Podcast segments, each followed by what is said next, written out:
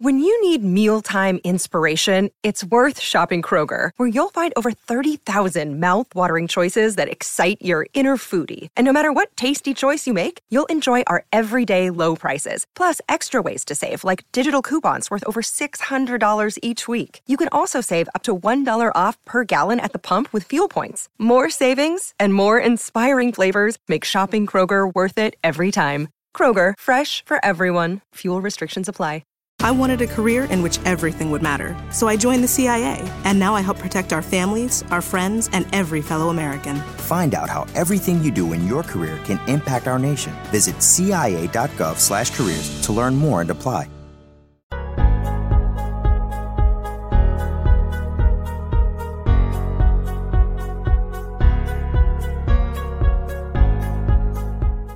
And what's up? Welcome in. Wes Mitchell here, Chris Clark. Wednesday episode of the show, GC Live. Got a lot planned for you here today. And before we start, as I promised, every single show now, at least once, I don't want to forget. Football! We're talking some football. He's Chris. I'm Wes. Uh, Chris, Chris I, I, was really excited for you to, to debut the new background and I, I guess you're just going to make everybody wait on you to. Uh, it's piece by piece. Assemble it piece by piece. So so by kickoff 2021, a little bit later on, Chris may finally have the full background ready to roll. Uh, welcome in again, uh, everybody in the chat. What's up? Hope you're doing well. And uh, yeah, as Tyler points out, Chris got a haircut as well. Um, dude, I, I rarely, mo- most of the time with the show, we just sort of talk about whatever is on our brains, and then there's generally one big, maybe major topic to talk about. But um, today, I actually made notes because there is a lot of stuff for us to hit. Um, football pro day going on literally right now as we're doing the show. So, you know, that is a little bit iffy for us when you do a show that is both a live show and a recorded show going on the podcast. So we're going to try to be careful. We probably will get information, hopefully, as this goes on that we will provide. But I also I don't want to make it to where the show is completely outdated um, before it even goes up on the podcast platform. But we will go into pro day talking about some of the South Carolina Gamecocks that are participating in that right now while we're live or while we recorded, depending on uh, which way you watch or listen.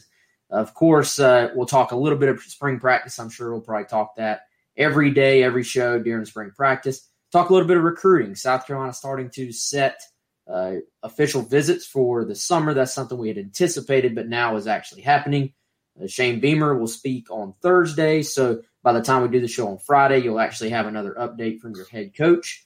Women's basketball, a 59 to 42 win over Oregon State on Tuesday night. Aliyah Boston, another 19 points. She leads the way for the Gamecocks again.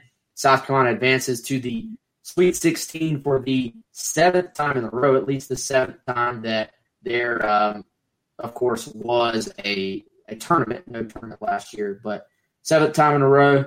They'll play Georgia Tech, a five seed. Um, no time or date yet on that. And then baseball, getting an 8 to 3 win over the Citadel on Tuesday night. Will Sanders, the starter, was outstanding. Bats come alive, and a little bit of information coming from Mark Kingston on the Gamecocks pitching rotation uh, moving forward. So we'll dive into all of that um, and go from here. There's been a couple of questions about the pro day. Unfortunately, uh, you know, there, there's a question about are we going to be showing the pro day? There's a question about is there any way to watch the pro day? Right now, we, we're obviously sitting in our uh, in our offices right now. We are not allowed to go do a live. I don't believe anybody's doing live coverage of it. Um, still, COVID protocols in place, and I, I guess SEC Network or NFL Network didn't didn't pick this one up. So there will be information. There will be videos from the pro day uh, later on put out by USC. And actually, if you are a Twitter person, you will see you know, little clips here and there start to come out already from, I believe there's some maybe more national media type folks, some NFL network folks, and I've been following James Palmer uh, from where are you from, James? You're the national correspondent for the NFL Network, James Palmer TV on Twitter. And so far, no surprise here, Chris. Uh, I sort of wanted to to sort of roll into to some of these guys anyway. And as we're going on the air here, J.C. Horn has been uh, very impressive so far. Hopefully, we have a 40 yard dash for you for for JC before it's over. But a 41.5 inch unofficial, I think, vertical, but still, um, that number will probably hold. Uh, 11, 11 foot and an inch broad jump. Let's see, I believe uh, measured in slightly over six feet, 205 pounds. J.C. Horn, he believes he is the best defensive player in this draft, is what he told us all on Tuesday. Um, hit 19 reps on the bench, as Reed informs us. And I, I don't know, man. When, when I look at J.C. Horn, I don't really see any flaws in the game. Like to me, this is a kid uh, from the moment he has stepped foot on campus, and we have talked about this before. He has carried himself like someone who is preparing for his job, right? Like it hasn't been let me get to South Carolina. Let me enjoy being a freshman. Let me go goof off. It's been a professional approach. He's looked like a professional athlete from the second he's gotten here. Big kid, long arms, muscular, can move. Uh, we all see just the natural coverage ability. 41 and a half inch vertical, uh, which again is a sign of explosiveness and athleticism.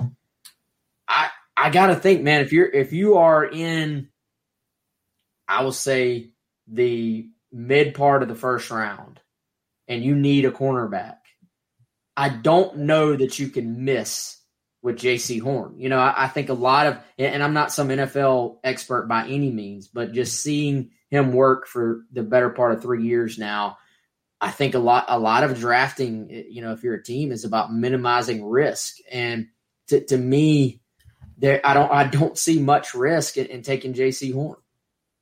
Yeah, and and I think even back to when we saw JC in high school, Wes, he was pretty highly rated at the time, and I think he he ended up moving up even more. But we saw him in a camp setting, and just thought he was really really good, and and, and he looked like a pro. I mean, he was a kid who was, you know, close to six foot one, had a frame that could put on more weight, could move, was super athletic, had just natural cover skills, and so he was a guy that looked like a safe bet to be a really, really good college player and a future pro. And he certainly turned out that way. And I think when you look at JC Horn, you're right. There, there aren't many things, there, there aren't many holes in the game.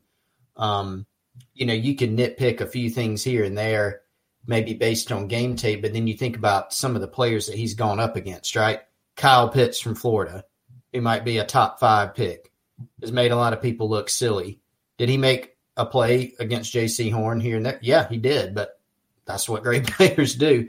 You know, against defensive backs is a tough it's a tough spot to play. And I saw something I can't properly credit, but on social media, somebody had put up sort of some different screenshots of JC from game tape and some of the different type guys that he was tasked with covering. And it was, you know, one game he's covering Kyle Pitts. Another game he's covering the outside receiver with side. Another game he's tasked with covering the slot guy. And so he was someone that you could put on the best player on the other team, and he was going to win for you a lot of the time. And um, whether it's size or his disposition, his love for the game, his athleticism, his ball skills, his just natural cover ability, he really brings all that to the field. And and I think just based on some of these early returns, I think that was maybe the only question of – you know, you just wonder is a guy for some reason going to put up maybe some subpar testing numbers? Does not appear that that's going to be the case for J.C. Horn. Again, we don't know as of right now, 2:09 p.m. recording this on Wednesday. You know what that'll look like, but this is a guy Wes that has always been thought of as a potential top two round pick, and and might be doing more to solidify his status in the first part of that. Yeah, and I uh, I actually I believe I know exactly what you're talking about because uh, I retweeted that as well. It was by um, Ben Ben Fennell NFL uh, at Ben Fennell underscore NFL. Um, basically, and it was Chris. It wasn't just the guy, wasn't just the positions, but the guys at those positions were the elite right. of the elite. Um, here that is, you have essentially that's Kyle Pitts uh, at playing tight end, Elijah Moore for Ole Miss playing in the slot, and then uh, Devonta Smith playing uh, receiver. So and, and Jaycee Horn put on on all those guys in various situations, and I, I think uh, you know that that's what we saw South Carolina do as as Horn progressed in his career, and, and certainly this past year at times, we saw South Carolina take more of an approach of let's rather than have uh, you know guys play particular spots within the defense, let's put J.C. Horn on the opponent's best receiver. And, you know, we, we saw that in the Auburn game. Auburn kept testing him. Um, kept come, you know, he kept making plays, kept making plays. And uh, who, who's the kid for Auburn? Seth um, Seth Williams. There it is. And you know, I, I, just I think there's a certain mindset that J.C. Horn comes with, and it's not just that he says he's the best player, the best defensive player in the draft. It is that he carries himself with a belief that he is the best player uh, on every field he steps on. So I think that's obvious. And I, man, I, I think the, the kids can tell. Like you can always, to me, I look at what do what do a guy's teammates say about him, and and I'm not talking about when one of the media guys asks, "Hey, what do you, you know? Tell me about your teammate," and they they're gonna find something nice to say, right? But to me, when you look at the respect that his teammates have had for JC just over the three years and how they talk about him, uh, that that says a lot. Uh, I'm telling you, if you're, um, and I, I, don't know anything about the Steelers' need right now, but I saw Grady Brown uh, was in the house. Grady now um, an assistant in the secondary there with the Steelers. Grady, draft J.C. Horn if you have any pull there. If y'all are looking for a DB, uh, you will thank yourself later on. I think.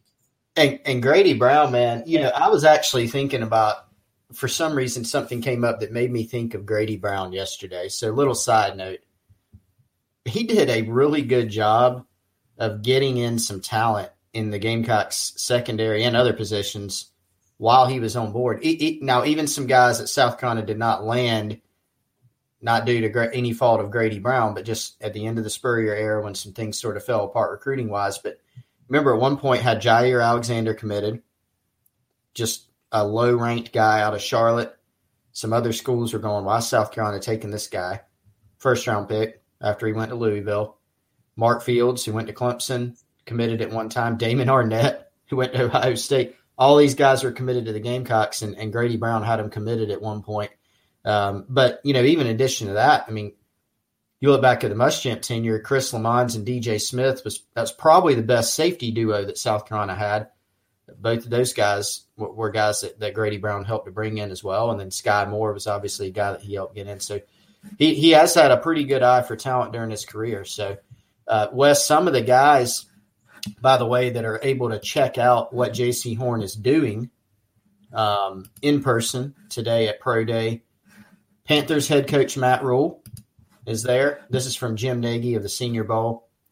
Bills GM Brandon Beane, uh, Cowboys Vice President of uh, Player Personnel Will McClay, and then uh, Titans head coach Mike Vrabel, and five other general managers from the NFL from the Saints, Dolphins, Broncos, Packers, and Titans. Obviously, a lot of other NFL scouts there, but those are some of the like the big names that are there checking out J.C. Horn and some of these other guys, Sadarius Hutcherson, man, 225, 36 times, according to Steve Fink, the outstanding Steve Fink of the Media Relations Department at South Carolina. Well, best in the biz, Steve Fink is what I like to call him. Um, and now J.C. Horn locking in a 4.39 uh, 40 yard dash. Palmer, I, I guess, is, is going to be our our primary reporter here on, on what's going on at South Carolina's deal, he says that uh, he saw three different stopwatches that had a 439 second 40 yard dash for JC Horn. And man, the uh, not not a surprise there, but for him to put it down and, and now sort of have that locked in as well.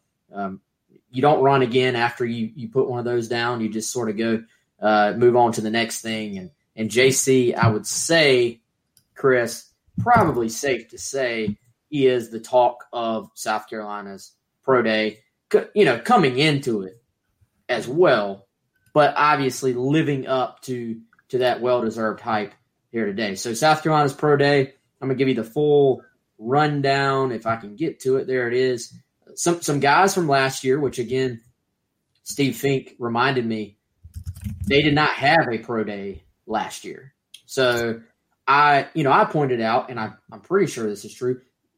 Guys have come back before and you know stuck around and done a pro day down the road.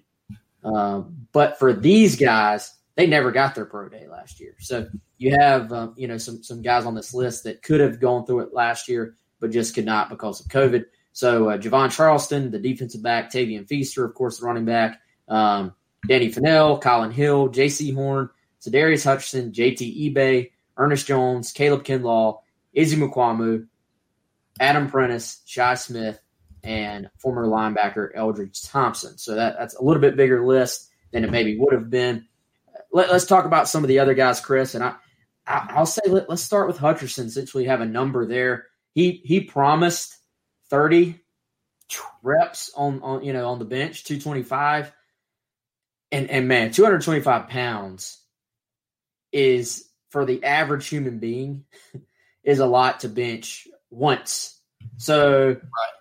You know, to go out there and do it 36 times is just absolutely ridiculous. And I would say, though, probably maybe not expected. I don't know from a national or for an NFL standpoint, but I think from a local standpoint, actually probably pretty expected. We've always heard this guy is a weight room just junkie, uh, a monster, super strong kid, and, and, someone that's just worked his tail off to get to where he is. I remember uh, th- this tells you a little bit about Sadarius Hutcherson and, and his approach. So when he first got here, you know, we, we talked we talked about this before. He was a two he was listed as a 230 pound defensive end.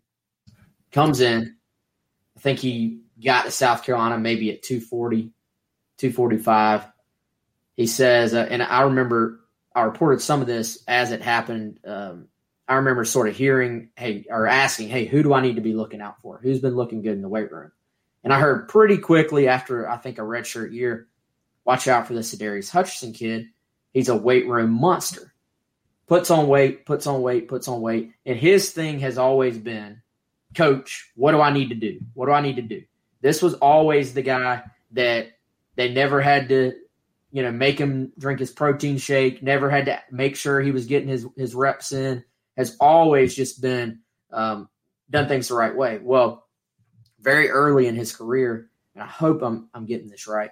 He he actually had put on so much weight that he overshot his initial um, sort of area by by like five pounds, which you know, you're like, okay, big deal. Well, Sadarius being sort of almost a perfectionist is just like mad at himself. He's like, all right, coach, what do I got to do to drop these five pounds? Like, what do I need to do? Because I because he wanted to be exactly on his target weight. So I think there's a little bit of a perfectionist mindset from Sadarius Hutcherson, and um, he put on the weight the correct way. He maintained his mobility while putting on the weight. And probably for me, Chris, one of those guys I just pull for because he, he seems to have always carried himself the right way. Yeah, man. I mean, what what he did was remarkable in terms of the weight gain and, and transitioning from a from a tight end defensive end to an offensive lineman and, and turning into a really good one, a draftable prospect. Um, just a, a, weight room warrior, and, and and you can't do that without having the the right mentality. Obviously, he's got he's got some good genes and, and, and things like that to to be able to transform his body like that. He's just got some natural strength going on, but just you've got to give him credit for putting in the the time and the effort, the amount of eating that he had to do. I remember he's talked about that in some media opportunities before, but you know, he he gained, I think, in about 15 months, a year to 15 months, it was 70, 80 pounds. I mean, just just an amazing, you know, transformation um, w- with his body and, and moving to a, a new position, you know, and so he he's really thrived. There have been some times, man, where South Carolina had some names on their offensive line. You remember we've talked about this before, maybe a couple years ago, and there's some bigger names, some guys that were more highly ranked in the past that, that fans talked about more, but quietly, sort of behind the scenes, Hutch was the guy that a lot of times was considered in the program to be the best guy, you know, on that team. And so uh, he's really progressed well to where he's going to have a really good shot to get drafted. Last I heard, Wes, the projection on him probably like a mid round type of guy. And when you get in that range, it sort of depends. You can go higher, you can go lower based on who's on the board, the needs, who's come off. Uh, but but definitely a consummate professional type guy and someone that I think is going to do a really good job uh, at the next level. So as far as who we talk about next, Chris, we I think we I think we all know Horn Horn's going first, right? Like he he's going to be the first guy of the South Carolina players that that are going to be uh, potentially draftable. Uh, the the five so the five guys that spoke yesterday, uh, yesterday being Tuesday in this case, Horn, Izzy Mukuamu, Darius Hutcherson, um, obviously Ernest Jones, and uh, Shi Smith.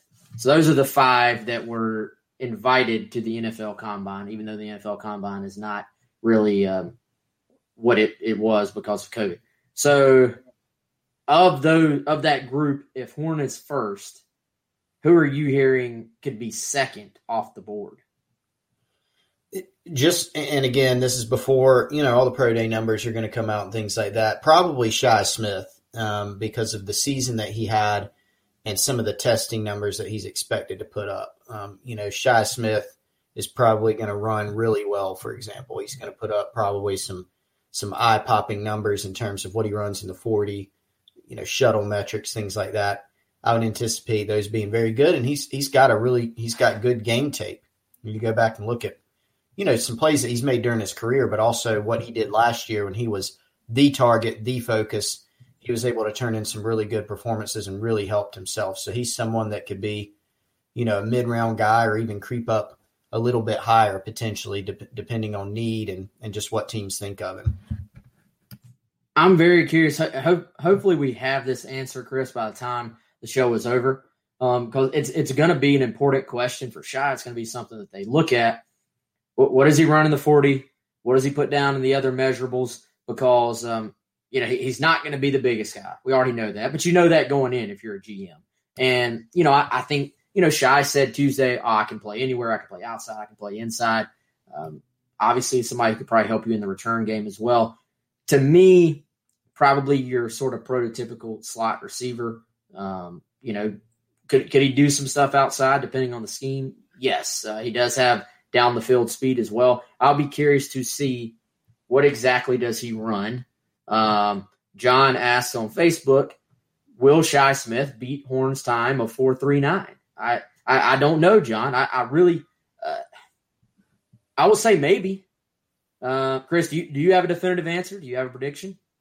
I, I don't know what Shi has run. That's the one thing I've, I've never asked anyone exactly what Shi Smith uh, runs. I think Shi actually – was asked about that yesterday, and his answer was right around this number. I, I think 439, 44, 441.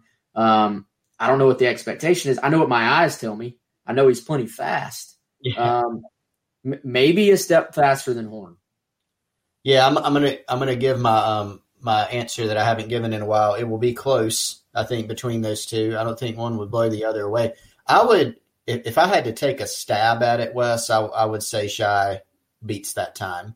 Um, and, and, keep in mind, you know, these are watch times, right? For, you know, for JC Horn at 439. So I think Shi Smith, in terms of a watch time, a, handheld, I think he beats that narrowly, not not by a lot, but I think he could certainly get there. Maybe maybe a touch, like you said, a touch faster. But it wouldn't surprise me if he's low four fours, something like that. But I do think Shi is going to turn in a, a, really good time running, um, just based on you know what we knew from high school with what he ran, looking at the game tape, all those different types of things. I think that's going to be one of his stronger areas. Gamecock Rush says a four three eight nine, so just barely. Um, I, I was going to say a, a four three seven and four three eight, but but we'll see. And, and, sometimes it just depends on you know the, the, the day. It depends on who's pushing the button too. So um, so we'll see. Will be interesting. But I think our, our eyes tell us that Shi uh, very quick, and I think Shi's sort of Shi has always walked that line. You know, we, we've discussed this on the show before with Shi as a current player, not necessarily as a prospect, but um, the the attitude. And he said that Deebo, you know, ha, has even talked to him about about sort of working on his attitude. This was Shi's words, not mine. But you know, I, I think Chris, you and I have talked about this as well. There there is a positive that comes from playing with that chip on your shoulder. And I would take I would take Shi Smith a hundred out of a hundred times over somebody that's a little more just uh, laid back, doesn't really care, um, can take it or leave it, um, you know, doesn't care about the results. Give me Shi Smith every single time. And I think Shi made some believers based on his junior year performance, based on his junior year performance, in that we knew he was the top target for the offense. I mean, let's go back. We we knew Shi Smith was going to have to be the primary target for this offense in the passing game, but we we didn't know that he was necessarily going to be as productive as he was. That was a that was a question mark going into the season. So I think he he answered some questions there. Like we knew he would be solid. We wondered will he be great, and he answered some questions without really having a lot of other consistent, you know, targets around him. And then you know I, I think coming back when late in the year he didn't really have to. Nobody's forcing you to at that point. Would have been easy being banged up just to step away. Um, nobody's really probably even going to say anything about it. But to come back, compete, and you know, sort of go go out not not a positive as far as the team goes, but to, to go out there and, and try to go make some plays for your team. I I just I think Shi helped himself a ton this year. You know, you can go back his freshman year didn't have a single drop. Um, I saw PFF put out this thing. He didn't have a fumble his entire career, and then uh, you know go, goes into the Senior Bowl. By the way, we didn't even mention that. Had an outstanding time at the Senior Bowl. Well, well, that's sort of a a common trend the last few years for South Carolina guys to go to the Senior Bowl and help their stock. Hopefully, uh, you know, for Shi's sake, he can sort of finish that off by having a good day at, at, the pro day. And if he does that, I think he's probably checking, you know, checking some boxes for, for teams. Yeah, and I, I had somebody sort of NFL scout type connections tell me a while back, you know, this is well before pro day and all that, that you know, based on the year that he put together, if he if he tested like people thought he could test, that a second round type of draft grade for for Shi Smith is very possible, and so it'll be very interesting to watch it. And I agree with you, Wes. I mean, I thought it was not to pick on some people, but at, at the end of last year when South Carolina had some opt outs and stuff like that, you, you would you would have that and some of the same people also saying why why is Shi Smith talking so much on the field and, and things like that. And it's like, well, I mean, th- this is a guy who really cares, and so he's he's someone that definitely brought almost a defensive mentality, you know, to the receiver position, and um, always played bigger than his size too. So I, I, thought it was, yeah. Did you need to get Shi to settle down a little bit at times? Sure, uh, but I think that's something that if you're under control uh, that's a trait that some teams might see as a positive. Wes, a little bit more, just saw a couple other things if we can come across on J.C. Horn. And Jim Nagy, who I mentioned earlier with the Senior Bowl, actually said that two different NFL scouts actually had uh, one of them had a 439 and one actually had a 437. So a little bit even better for J.C. Horn and did not run a second 40 because that one was obviously just fine for him for his purposes. A few other things. Matt Miller at NFL Draft Scout on Twitter. A lot of you guys will know him. He says that the cornerback one race might be heating up. Patrick Surtain of Bama, who's another excellent player from the SEC, has widely been considered maybe the first guy off the board. He said it's heating up a little bit now. And side by side comparison, J.C. Horn running a 4.39 versus Surtain's 4.46. Got him by two and a half inches on the vertical. Broad jump two more inches and one more bench rep at 225. Patrick Surtain a couple inches taller, three pounds heavier. So, and Bruce Feldman of the Athletic said that uh, he wrote a piece actually with some some thoughts on Jaycee Horn from SEC coaches, and the quote that he has on Twitter: "He's got it all." Has the speed, tough, good on the ball, good off the ball, very competitive. The best DB we faced. Nobody had a good day on that guy. So lots of love coming out from Jaycee Horn right now. And and I think Wes, this isn't a deal where like everybody in the country, everybody who saw you know followed the SEC, like everybody knew Jaycee Horn was good. This isn't a deal where he's coming out of nowhere, but it reminds me a little bit of Deebo Samuel where testing comes around and everybody goes, "Oh, this guy's like really good and really athletic," and, and we're going, "Yeah, you know, we we've seen this our whole, you know, the whole time we've covered the program." So, yeah, he's he's been highly regarded, but it looks like it's taken a, a step even further up now for Jaycee Horn.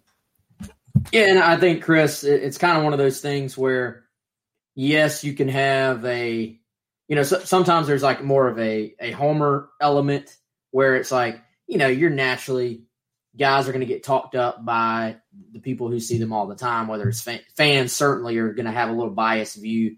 Uh, media can as well. You know, I'll readily admit that. But with, with Jaycee, it's almost like there's never really been a question. Like Jaycee came in with hype and it was like instantly, yep, this guy, Jaycee, some, some guys, when you see them week in, week out, you almost see them exposed a little bit. You know, like you if you're on if you're not some you know if you're on the outside looking in, you're not covering South Carolina or a fan of South Carolina. You maybe are only seeing the highlights. Uh, you maybe are only like uh, you know Patrick Surtain. I'm I've heard a lot about him. I've seen him play, you know, on TV sometimes, but I'm not following like the day to day, week to week, every single game. Um, but some guys get better by you seeing them every week because you just see how consistent they are. Um, even some really, really good cornerbacks from time to time will have a game where they get exposed by they they just meet that dude. You know, they just meet the wrong guy. right. I don't ever remember Jaycee Horn having that day where you say he just met the wrong guy today. Normally, Jaycee was the wrong guy. The other receiver, the receiver, did not want to meet.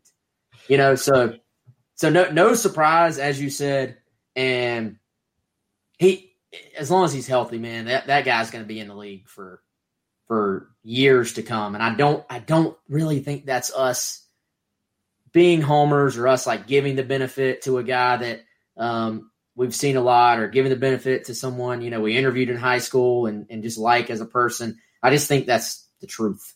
Uh, yeah. So no, I, I totally agree, man. And you know, th- there are some, like I said earlier, you can nitpick against any player in the country. I mean, there's nobody that plays at a high level of college football where you can't go find some plays and say, well, this guy got beat there, this and that. I mean, you think of, you know, Kyle Pitts. I, I remember playing the Florida game. Jaycee Horn had perfect coverage. Kyle Pitts makes a catch. That, that's what Kyle Pitts does. He's also going to be a first round pick. That's what happens. Um, Elijah Moore one of the best receivers in the country who whipped everybody he played at any level, any team that they played. Elijah Moore got open. He was prolific. There were a few plays where he, I think he caught a touchdown on, on Jaycee Horn. Maybe they were supposed to switch it or something. Izzy and Jaycee, I remember that play. Um, but, but there's just not many. Even Seth Williams, that game where Jaycee Horn was dominant, Wes, just ruined Auburn's day, wrecked shop. Seth Williams caught a deep ball in Jaycee Horn. They had perfect coverage on Seth Williams, who was a really good player at Auburn.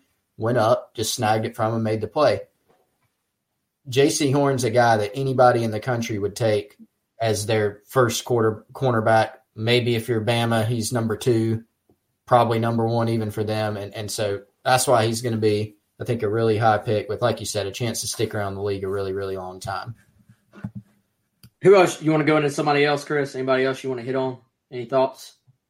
Well, the one that I'm um, really, really interested by is, is Ernest Jones. You know that that's one where I'm I'm really curious where he may go.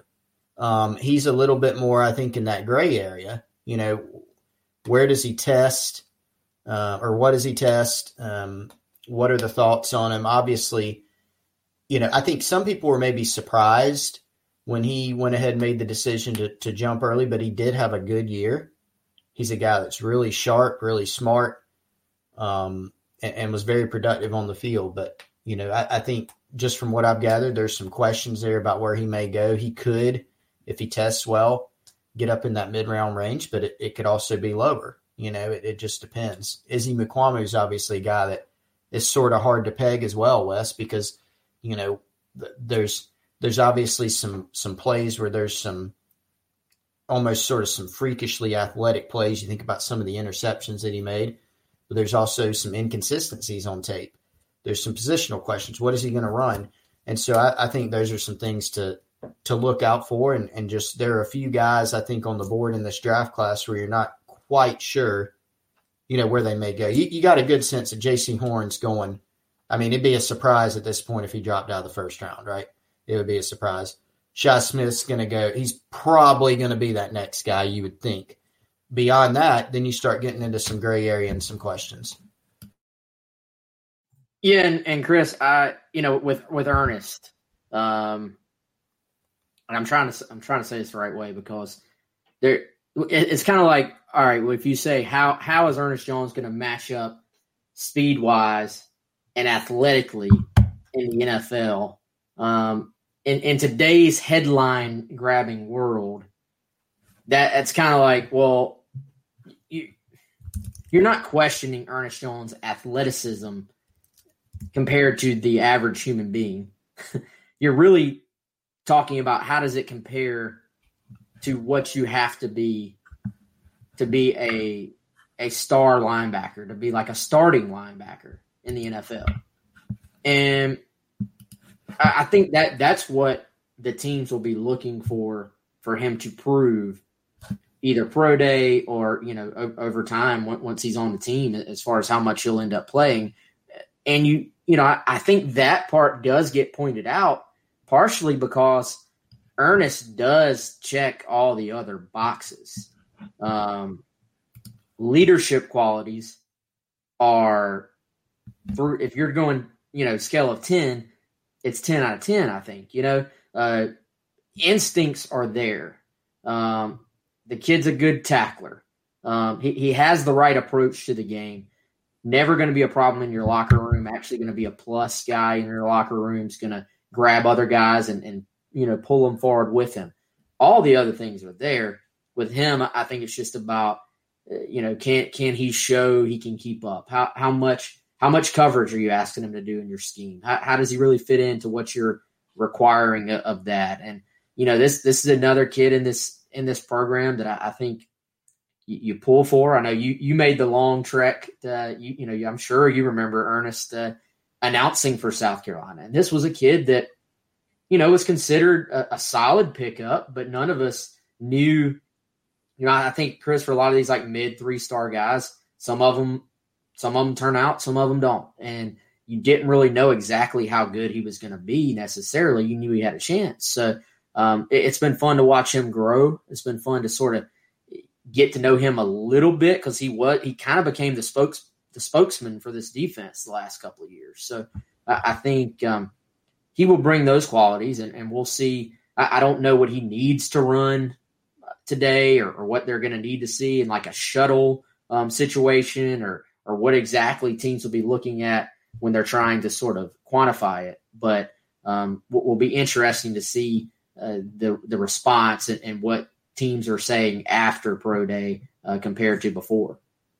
Yeah, I mean he's a high football IQ guy. He generally was in a good position for the Gamecocks. Was able to get them in good looks defensively and, and set those things. Put put a lot, you know, in Will Muschamp's scheme on, you know, the Mike linebacker as well, which is the position that he played. So Yeah, the one thing you could tell with Ernest during sort of the recruiting process and just meeting him in person, getting to know him, is you know he knew he was a sharp guy who was going to do things the right way, and that does give you a shot. I mean, there, there are some guys, Wes, I know that we've encountered over the years where even if you are a little bit more sold on them athletically, you, you wonder about their disposition or their work ethic and things like that. And you never worried about that with him, and knew that was going to give him a chance to be a solid guy, and he turned out to be even more than that. You know, turned out to be a really good player and a good find for the Gamecocks. So someone that's certainly going to have a chance, and I would think should should get drafted, you know, but again, we'll have to we'll have to see how the testing portion plays out, and then obviously draft day can can be somewhat of a crapshoot unless you're a top round guy. Then then it starts getting into those gray areas. Maybe, maybe all these guys will just get drafted by the 49ers, Chris. I mean, that seems to be the yeah. the trend, right? That's right. That's right. Um, okay, let, us hit a little bit of recruiting. I teased it at the beginning. And what we're seeing now, Chris, is that South Carolina and other schools, really, this isn't unique to them, but everybody, uh, for the most part, starting to get ready for summer official visits. And, you know, th- this is something that's highly anticipated that we're actually going to be able to see kids get to take some trips again, take some unofficial visits, take some official visits. And South Carolina, we find out, I guess that was on Tuesday, uh, that Oscar Delp, the the big time tight end, uh, actually Oscar Delp has been on our show. Uh, so if you didn't catch that, you can go back, uh, go to youtube.com slash Gamecock Central, and you can see where uh, see when he was on and, and chatted with us a little bit and talked a little bit about the recruiting process. But um, Chris, a guy that obviously has become a, a huge target for South Carolina, and uh, Erik Kimrey heavily involved here, Shane Beamer heavily involved here. Um, a number of schools are on sort of this this bigger list that Delp has put out. I think you know you look South Carolina, Georgia, maybe Clemson. Maybe there's another school or two in there, but th- those are the ones that seem to, at least from our perspective, ha- have the most uh, traction. And I don't think necessarily we'd call South Carolina the behind the scenes favorite, if we're being accurate. I think Georgia's going to have a lot going for it till the very end. Um, but getting him on campus and having a shot to show him everything you got for an official visit, I would I would say at this point, South Carolina would take that. You know, I think they would take their current position and say, if you told them, hey, we're you're going to get a shot to, to, get him on campus and, and show him what you're all about, um, I, I, think they would take their current position. Yeah, absolutely. You want to have a sort of a uh, I'll, I'll use, overuse my phrase again. Sort of the seat at the table is what you want to have, and they they've had that you know with Delp for a while. There were some obvious connections, but that's not the only thing you got to have here. You know, with some of the family connections in South Carolina and Columbia, the, the competition's tremendous for Delp, and Gamecocks have done a great job. This staff has of tapping into that and, and making them feel wanted and showing them some of the uniqueness of South Carolina. And so obviously, like you said, Georgia, there's going to be connections. There's going to be, you know, geography and in-state kid. Um, there's going to be a lot there. They, like you said, Wes, I think it's a great way to put it. They've got a lot going for them as well. Clemson's got some family connections. They, they'll do a good job recruiting as well, and probably land, you know, may have a chance to land in, in a, a visit from him at some point this summer. Michigan, Florida, there's some others that he may go see, but I, but I think those first three with South Carolina, Georgia, Clemson, those are probably, I think, Wes going to be the, the main ones to watch going forward. But South Carolina definitely got a shot, definitely heavily in this one. Yeah, and I, I was about to say, you know, who who else do you think could, could get into it? But uh, but you answered it, and you you know, if you sort of line up the the things that Delp says he's looking for, and then what those teams and schools can provide, um, it, it sort of matches up and it sort of makes sense. So so we'll see what happens there. But obviously, someone that Carolina believes could come in and play early, and and I think uh, that that they probably believe they could really feature in, in, this offense. I think we've heard you know enough about uh, what they want to do with the tight ends and, and, how they want that to be a big part of their offense that um, clearly would, would be a nice fit for the Gamecocks, and they're they're trying to convince him. Um, you know, obviously, what what a nice fit he would be as well. Uh, switch it over to another guy, and I can't for whatever reason find some film to to throw on for for this kid uh, for y'all to watch, but we'll talk about him anyway. Chris, that being Nick James, who is actually at uh, at IMG Academy right now. He's originally from the state of Alabama, I believe, four star kid. Had put out a top uh, top twelve, I believe, of, of schools earlier. South Carolina obviously made the cut. He has set his official visit weekend for January 25th as well. And uh, I don't I don't even know if I said the date for Delp, but it, it is that January 25th weekend, which is already starting to set up um, to be an intriguing weekend for South Carolina. What can you tell Gamecock fans about Big Nick James?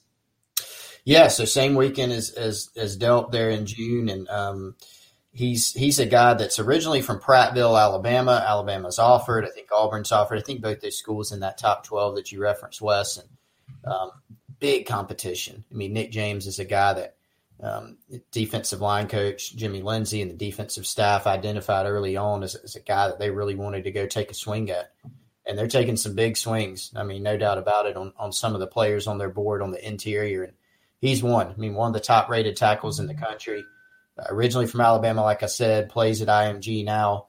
Um, and so here's the thing for South Carolina are they going to be able to beat you know, some of these big name programs. I mean, he's got a lot of schools after him with logos, tradition.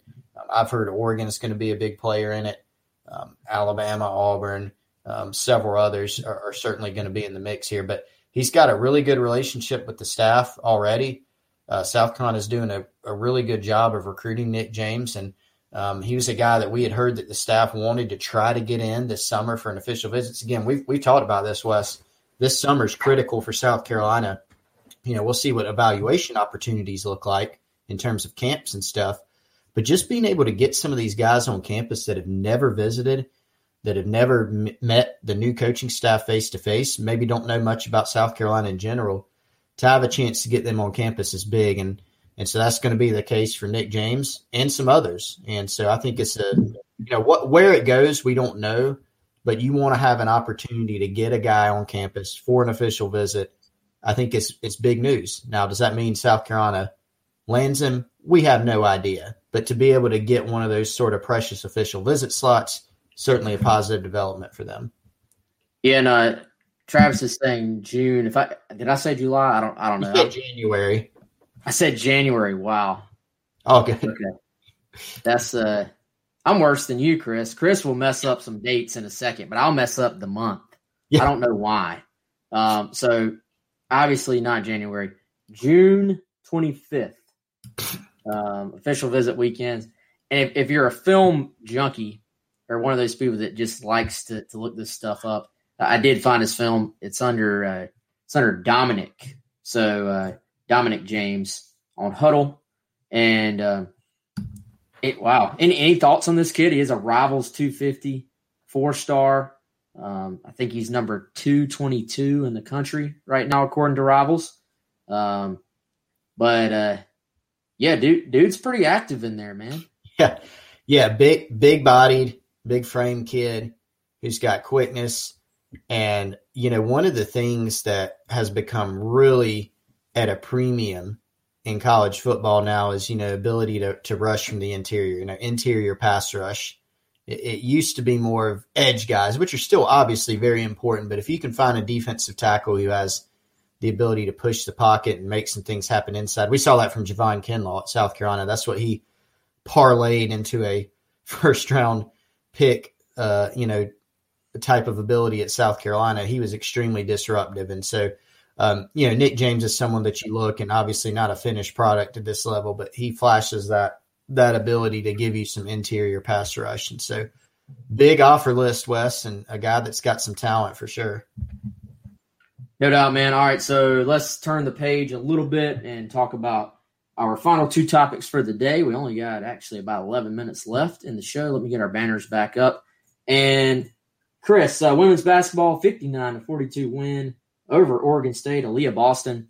You know, we talked about this on Monday. She she's just taking the game to another level. I feel like she has 19 points. She's led the way both games so far. Had a double double in the round one win, and you know, this game was close early on, man. I, I, don't know how much of it you got to sit down and watch. I, I watched most of it, and I think it was a, a one point game at the end of the first quarter, and then South Carolina maybe went on a stretch where they they outscored Oregon State. I think it was like forty something to to around fifteen or so for the for the next stretch after that. So to me, this this game was was not even as it went on, it wasn't even as close as it ended. Um, you know, it was it was a fairly dominant performance for South Carolina, um, who actually did not shoot very well from outside. They didn't hit a lot of three pointers. I think they only hit one, but still just were, were dominant inside. Played really good defense. Oregon State is a team coming in that, other than a loss to Stanford, had had been on a little stretch of their own where they had played really well and won a lot of games, and was a really statistically a really good shooting basketball team. And South Carolina, you could tell, um, had, emphasized defense going into this game, locked them down, and uh, and made enough plays to sort of pull away mid second quarter and on. And and I felt like cruised through the fourth quarter. So your your thoughts from what you saw in the game? Yeah, it, it was a little bit similar to that Mercer game in round one, where South Carolina, you know, other team hit some shots. I, I think you're right, Russ. One one of their their their sharpshooter on Oregon State, I think, is fifty percent for threes on the year or something absurd. Um, so they do have some shooters. They had some bigs, and so for South Carolina, a little bit of a sloppier start. You know, uh, Oregon State hit some shots, whether outside, inside.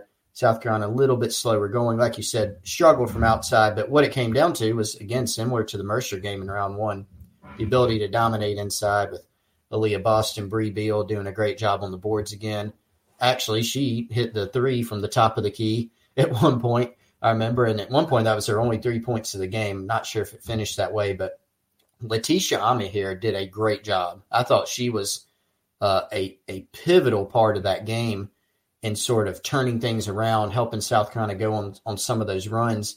Defensively, she did a really good job. Active hands had a steal and a layup. I remember um, did a really good job inside, and so it was pretty clear that part of the strategy was with LA and with Aliyah Boston to get Oregon State's bigs in some foul trouble, which they did.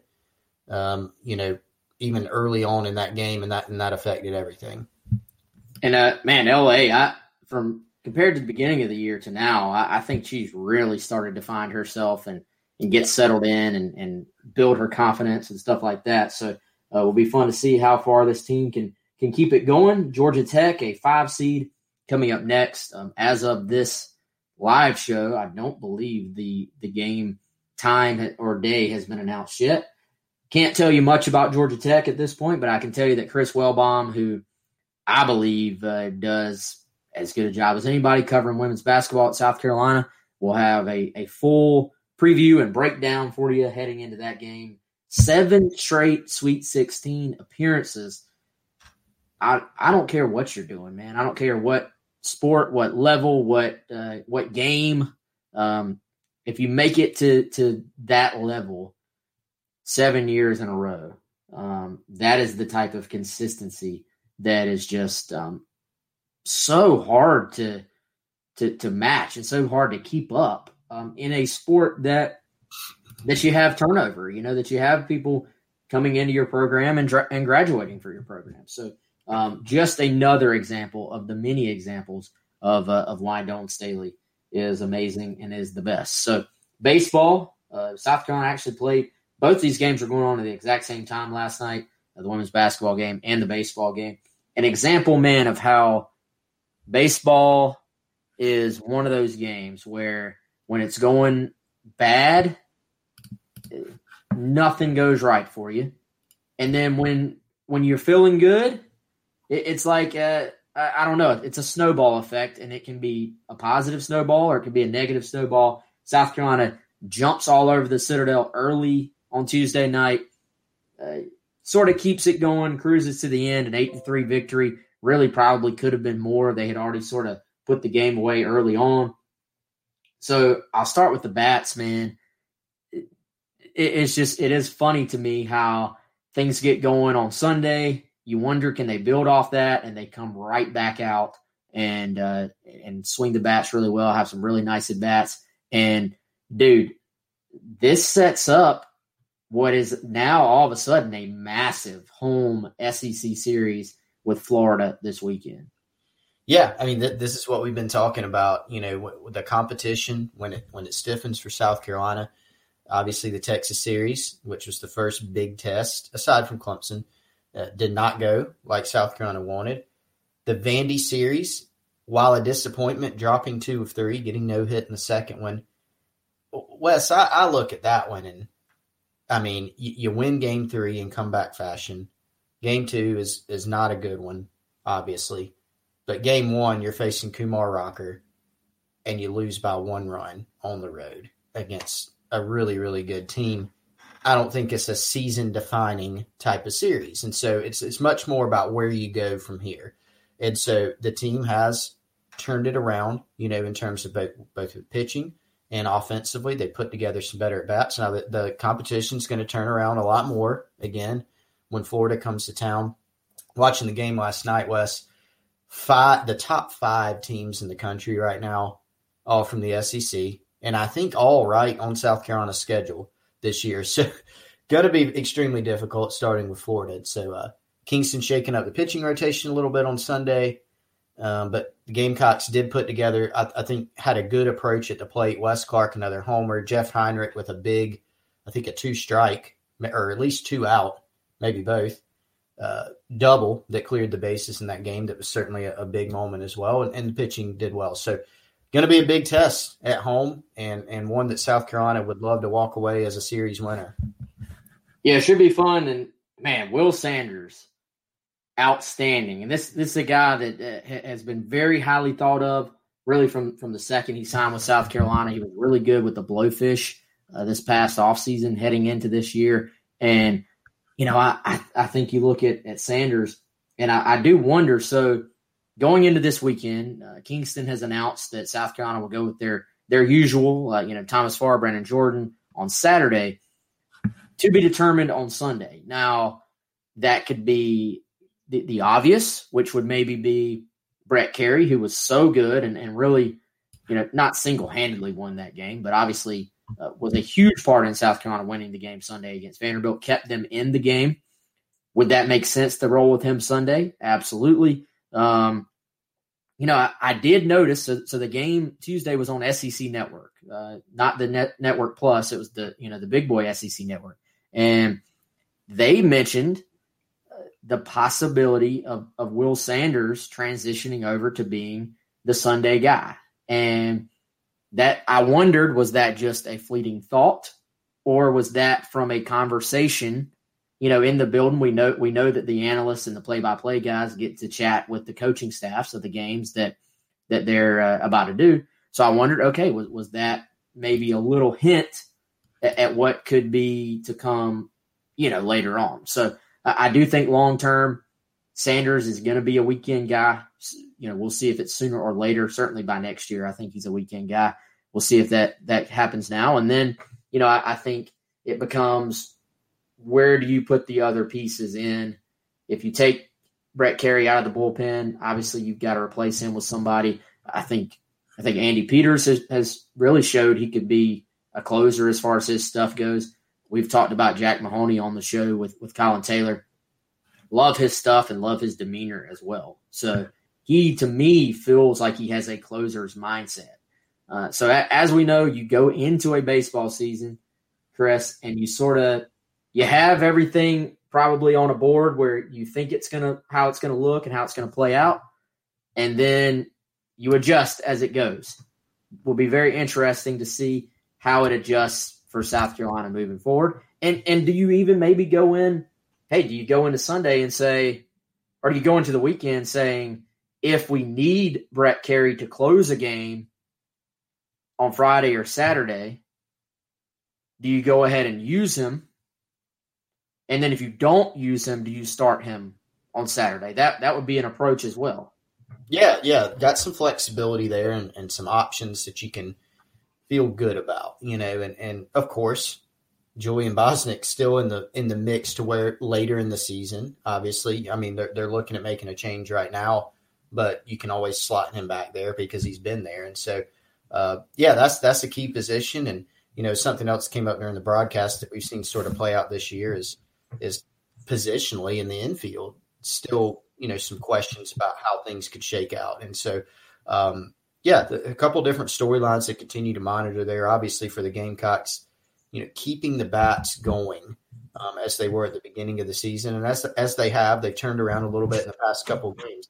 Keeping that going, the Friday and Saturday starting pitching has obviously been quite good.